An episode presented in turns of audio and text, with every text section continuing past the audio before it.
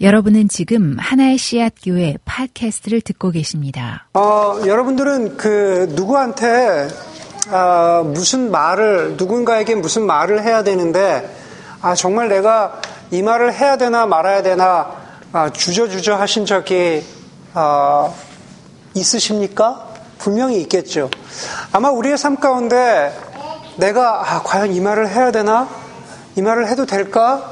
라고 그렇게 어, 느끼는 경우들은 아마 이런 경우일 것 같아요. 어, 프로포즈를 할 때.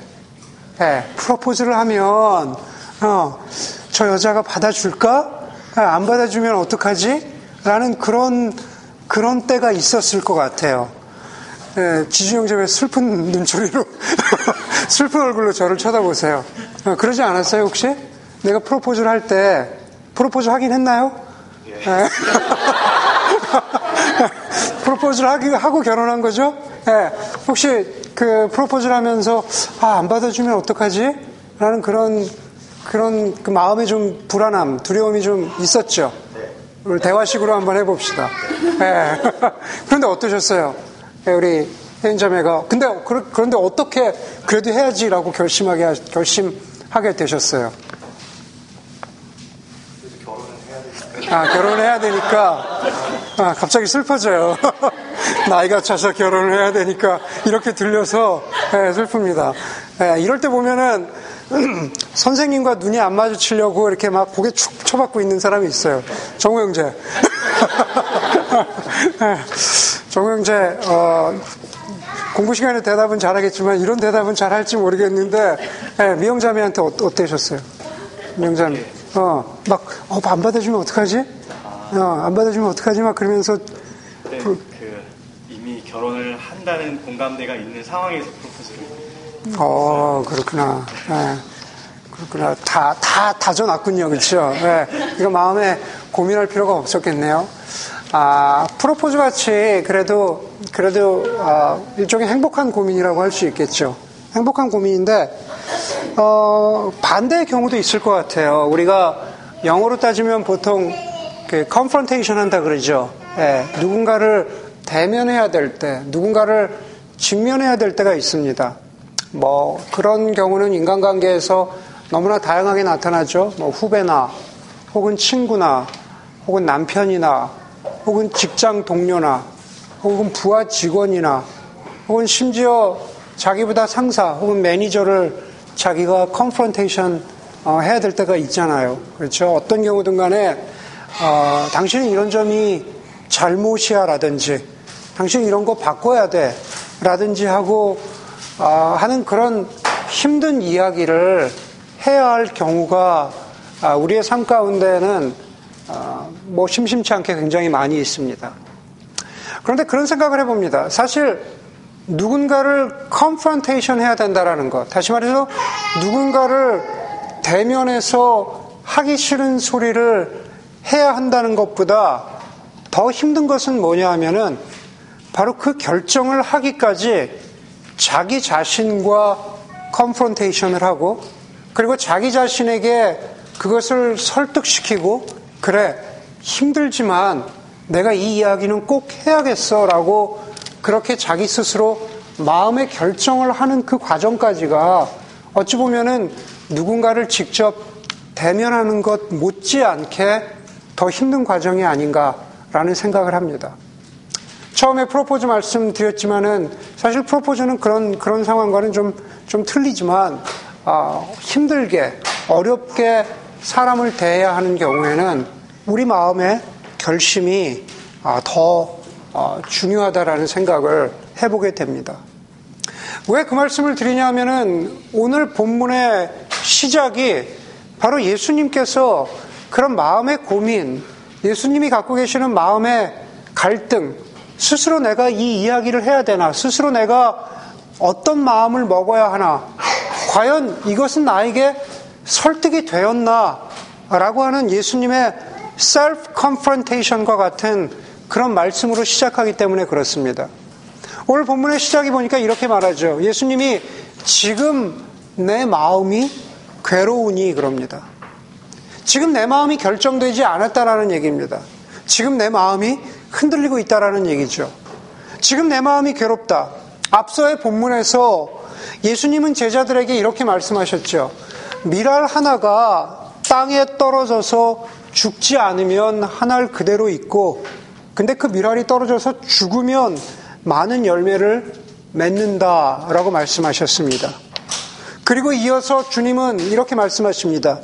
나를 섬기려고 하는 사람은 나를 따라오너라. 그리고 주님이 그 본문에서 말씀하신 것처럼 그러나 나를 따라오는 것은 떨어져서 썩고 죽게 되는 미랄과 같은 그러한 삶이다. 라는 것을 말씀하시는 거죠.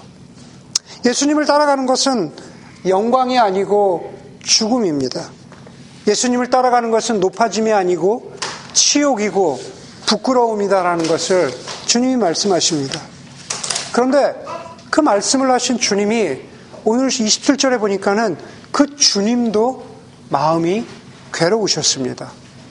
27절에서 계속 말씀하십니다. 내 마음이 괴로우니 아버지 이 시간을 좀 벗어나게 하여 주십시오 하고 말할까? 네. 아직도 자신에게 납득이 되지 않고 아직도 아직도 뭐랄까 아, 피할 수만 있다면 피하고 싶은 그러한 예수님의 마음인 거죠. 아버지 이 시간을 좀 벗어나게 해주십시오 하고 말할까? 복음서의 다른 곳에 보면은 예수님께서 겟세만의 동산에서 이렇게 기도하십니다.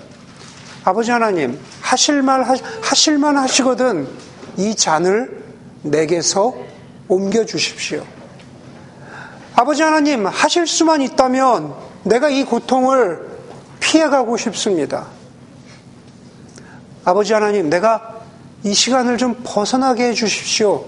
아버지께 그렇게 말할까? 라고 주님이 그렇게 말씀하고 계시는 겁니다.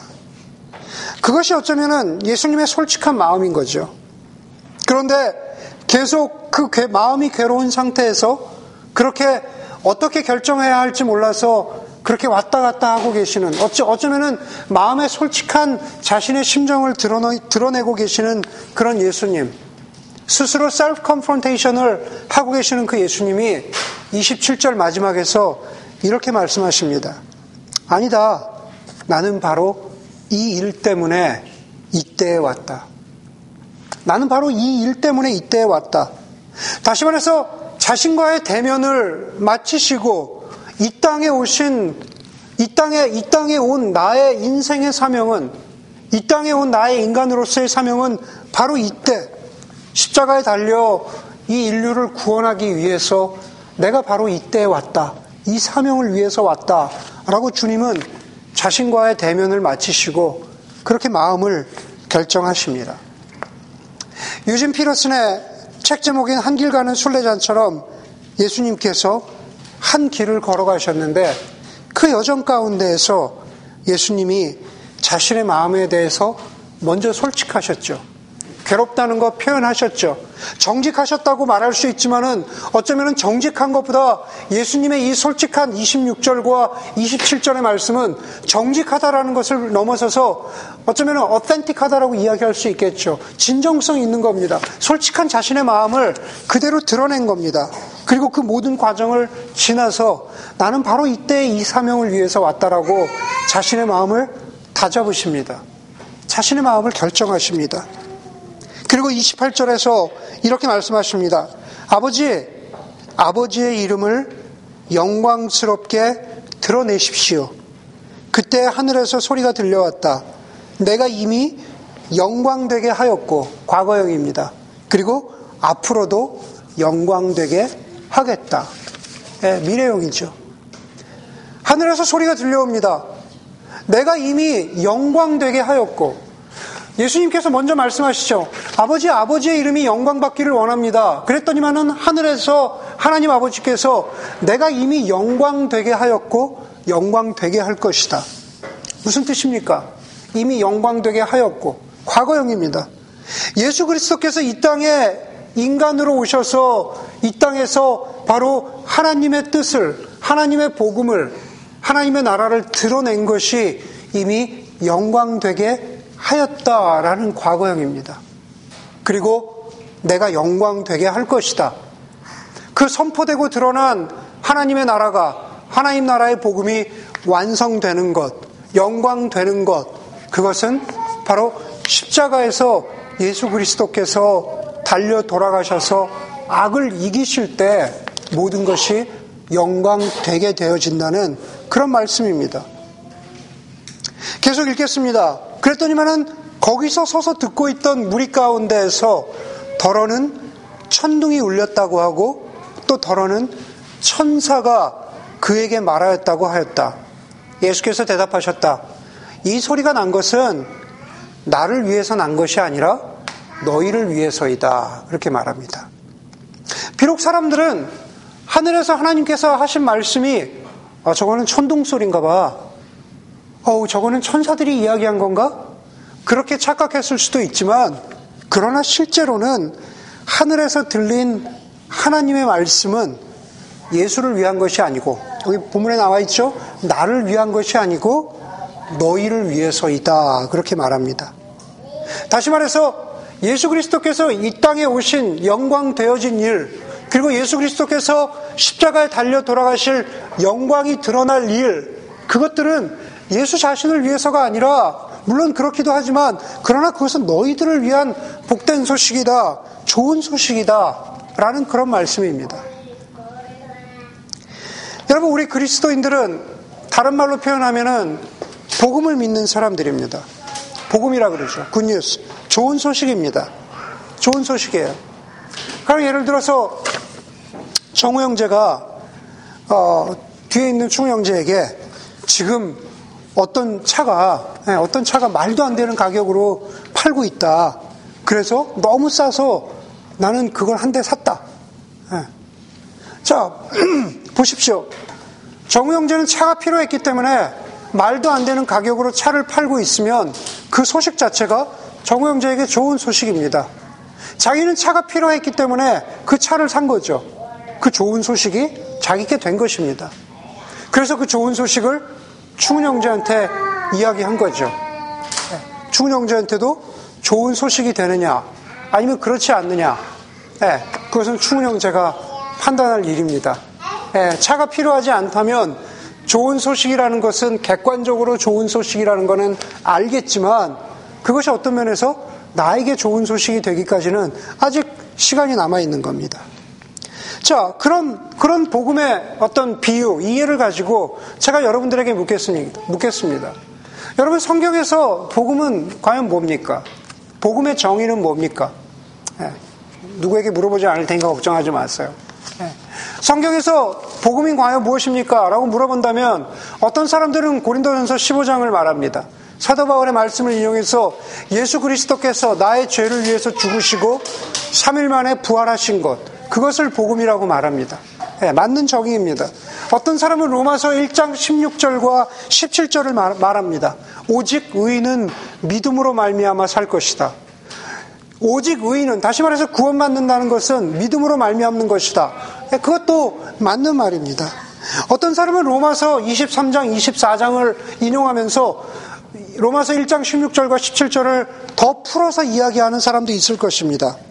모든 사람이 죄를 범하였음에 하나님의 영광에 이르지 못하더니 그러나 사람은 예수 그리스도 안에서 얻는 구원으로 말미암아 하나님 앞에서 의롭다 하심을 얻는다. 라는 그러한 것이 복음의 정의라고 말하는 사람도 있을 것입니다. 그것도 올바른 복음의 정의입니다. 그러나 우리가 그렇게 많은 복음의 정의들 가운데 복음의 정의가 여러 가지라는 것은 아닙니다. 결국 복음이라는 것은 우리가 성경에 나와 있는 복음을 좋은 소식을 하나하나 끌어맞춰서 나가다 보면 결국 도달하게 되는 그런 아주 근본적이고 아주 아주 파운데이셔널한 그러한 그러한 어떤 하나의 스테인먼을 우리가 접하게 됩니다. 요즘에 마가복음 성경 공부를 하고 있는데 바로 이런 겁니다. 마가복음 1장 1절에 보면은 마가복음 1장 1절에 이렇게 시작하고 있습니다. 하나님의 아들 예수 그리스도에 관한 복음의 시작이라 그럽니다. 하나님의 아들 예수 그리스도에 관한 복음의 시작이다.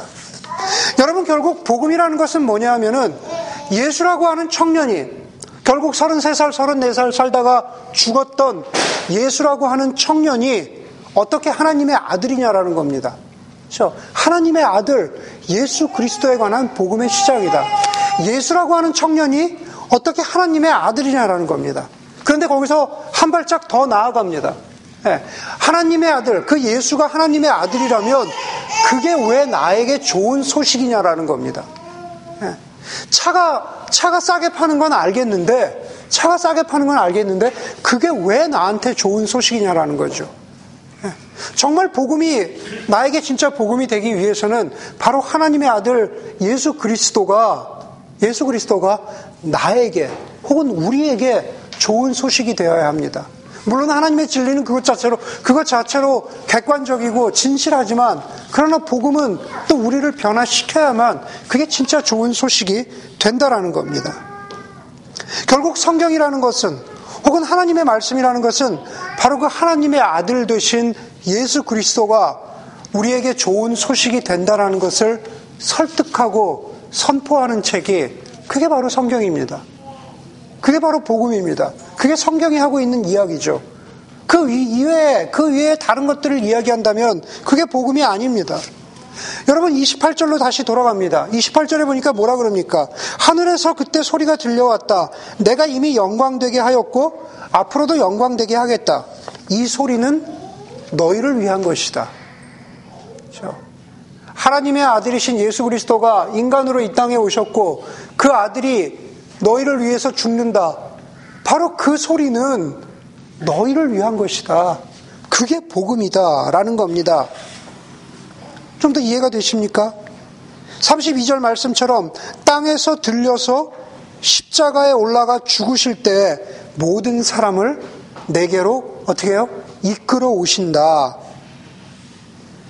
즉 예수 그리스도 안에서 구원을 얻는다가 복음이고 그것이 바로 그리스도인이 붙잡아야 하는 메시지고 교회가 설득하고 교회가 선포해야 하는 복음의 핵심이라는 거죠. 그런데 꼭 교회가 그런 이야기만을 전하는 것은 아닌 것 같아요. 이번 주 초에 여기 베이 지역에 있는 저희 교단의 한 아홉 분 되는 목사님들과 더불어서 목회자 수양회를 아, 가졌습니다. 아, 존경하는 목사님을 강사로 모시고 어, 저도 그 목사님을 강사 목사님을 오래 알았는데 이번에 2박 3일 시간을 같이 보내면서 그분의 아주 좋은 것들에 대해서 많이 배울 수 있는 아, 그런 시간이 됐습니다. 그런데 그 와중에 참 재미있는 걸 들었습니다. 금요일 날 잠깐 나누기도 했지만 11조에 아, 관한 겁니다. 11조에 관한 것.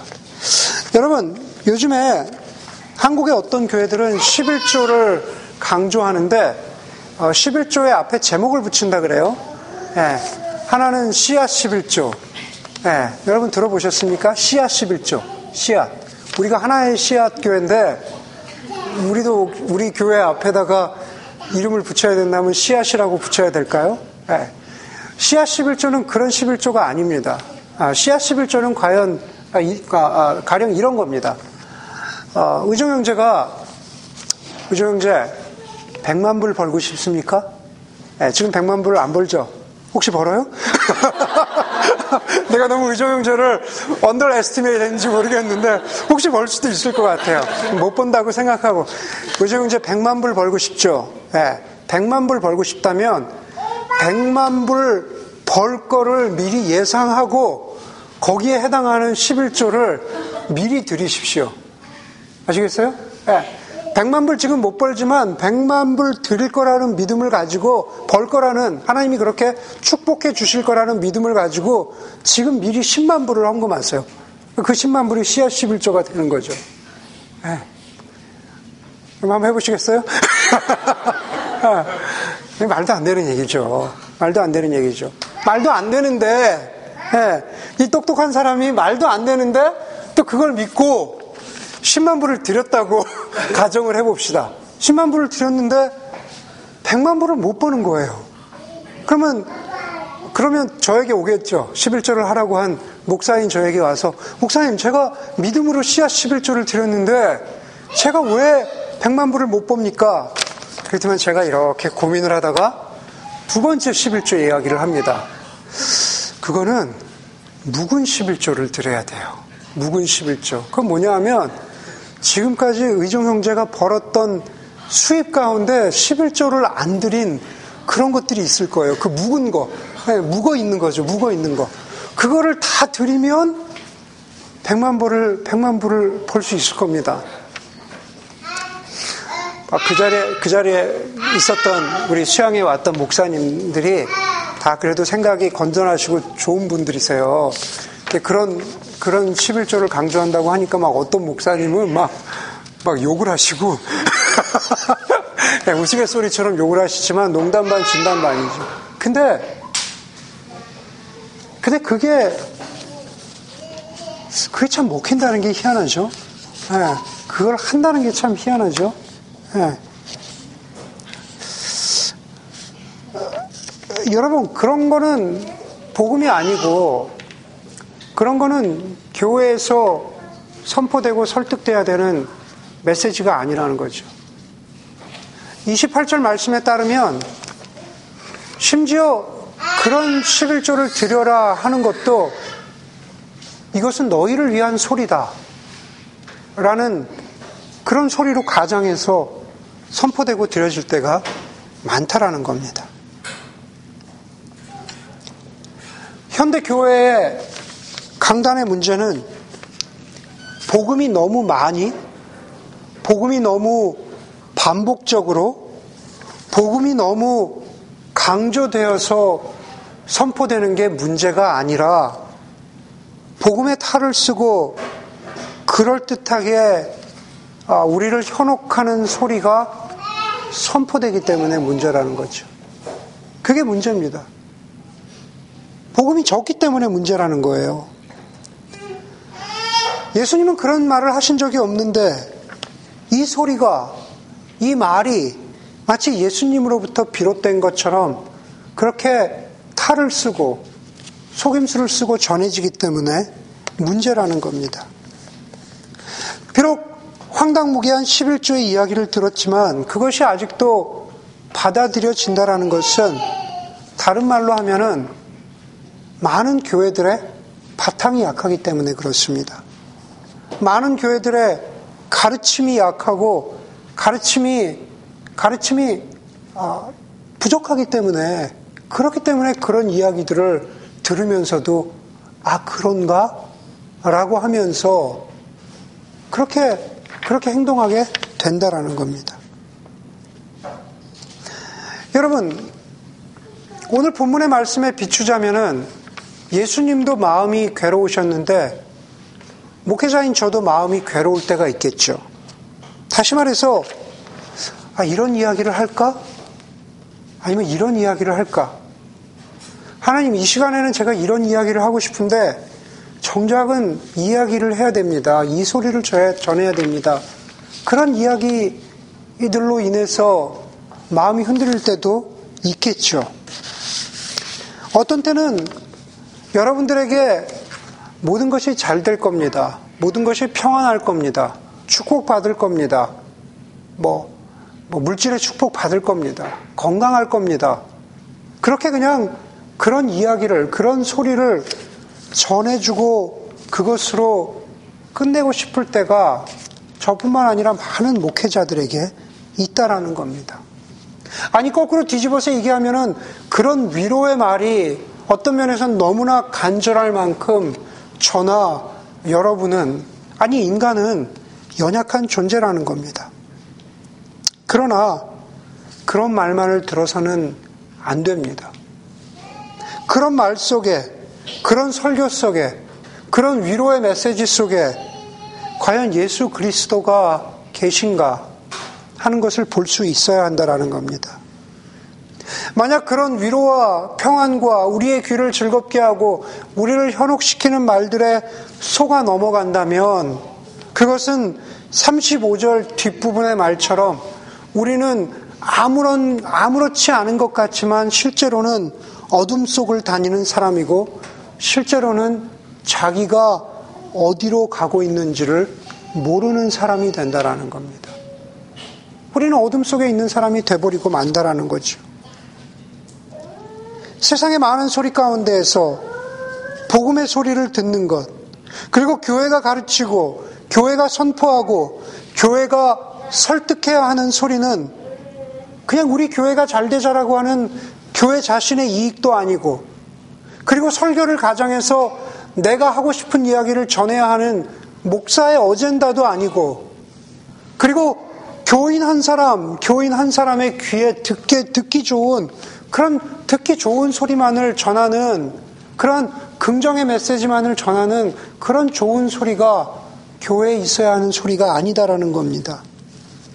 오히려 교회는 어떤 때 그 이야기를 하기에는 마음이 괴롭고 힘들고 그 순간을 피해가고 싶은 그러한 순간이 있을 때라도 사랑 안에서 진리를 전하는 것이 되어야 한다라는 겁니다. 사도 요한은 똑같은 요한일서 2장 24절에서 이렇게 말합니다. 여러분, 여러분이 처음부터 들은 것을 여러분 속에 간직하십시오. 여러분이 처음부터 들은 그것이 여러분 속에 있으면 여러분도 아들과 아버지 안에 있게 될 것입니다. 그랬습니다. 여러분 처음 들은 메시지 뭡니까?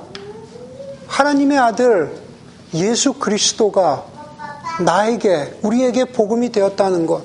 그거 처음 들은 얘기잖아요. 그거 처음 우리가 그리스도인이 되면서 들은 얘기잖아요. 그것을 간직하고 있다면 여러분은 여전히 아들과 아버지 안에 있는 사람이 됩니다. 그리고 그 사람을 오늘 말씀 가운데 보니까 빛을 믿어서 빛의 자녀가 된 사람이라고 성경은 말하고 있습니다. 사랑하는 교우 여러분, 수많은 소리들 가운데에서 수많은 소리들, 소리들 가운데에서 진짜 소리, 하나님의 진리를 들을 수 있는 여러분들이 되기를 바랍니다. 목회자인 저나 교우인 여러분들이 모두 마음이 흔들리고 괴롭고 그리고 그 순간에 진짜 복음의 소리가 아닌 다른 소리를 듣고 싶은 유혹이 있을 때라도 그러나 그것은 우리가 들어야 할 소리가 아니라는 것 그리고 진짜 우리가 들어야 할 소리는 하나님의 다스리심과 하나님의 섭리와 하나님의 은혜가 더하지도 말고 빼지도 않고 그것이 온전히 전해지고 온전히 설득되고 온전히 나누어지는 그러한 하나의 씨앗교회 교회 공동체가 되기를 바라고 그 바로 그 예수 그리스도를 머리로 한 그 공동체 안에서 성장하고 자라나는 저와 여러분들이 되기를 주의 이름으로 간절히 소원합니다. 함께 기도하겠습니다.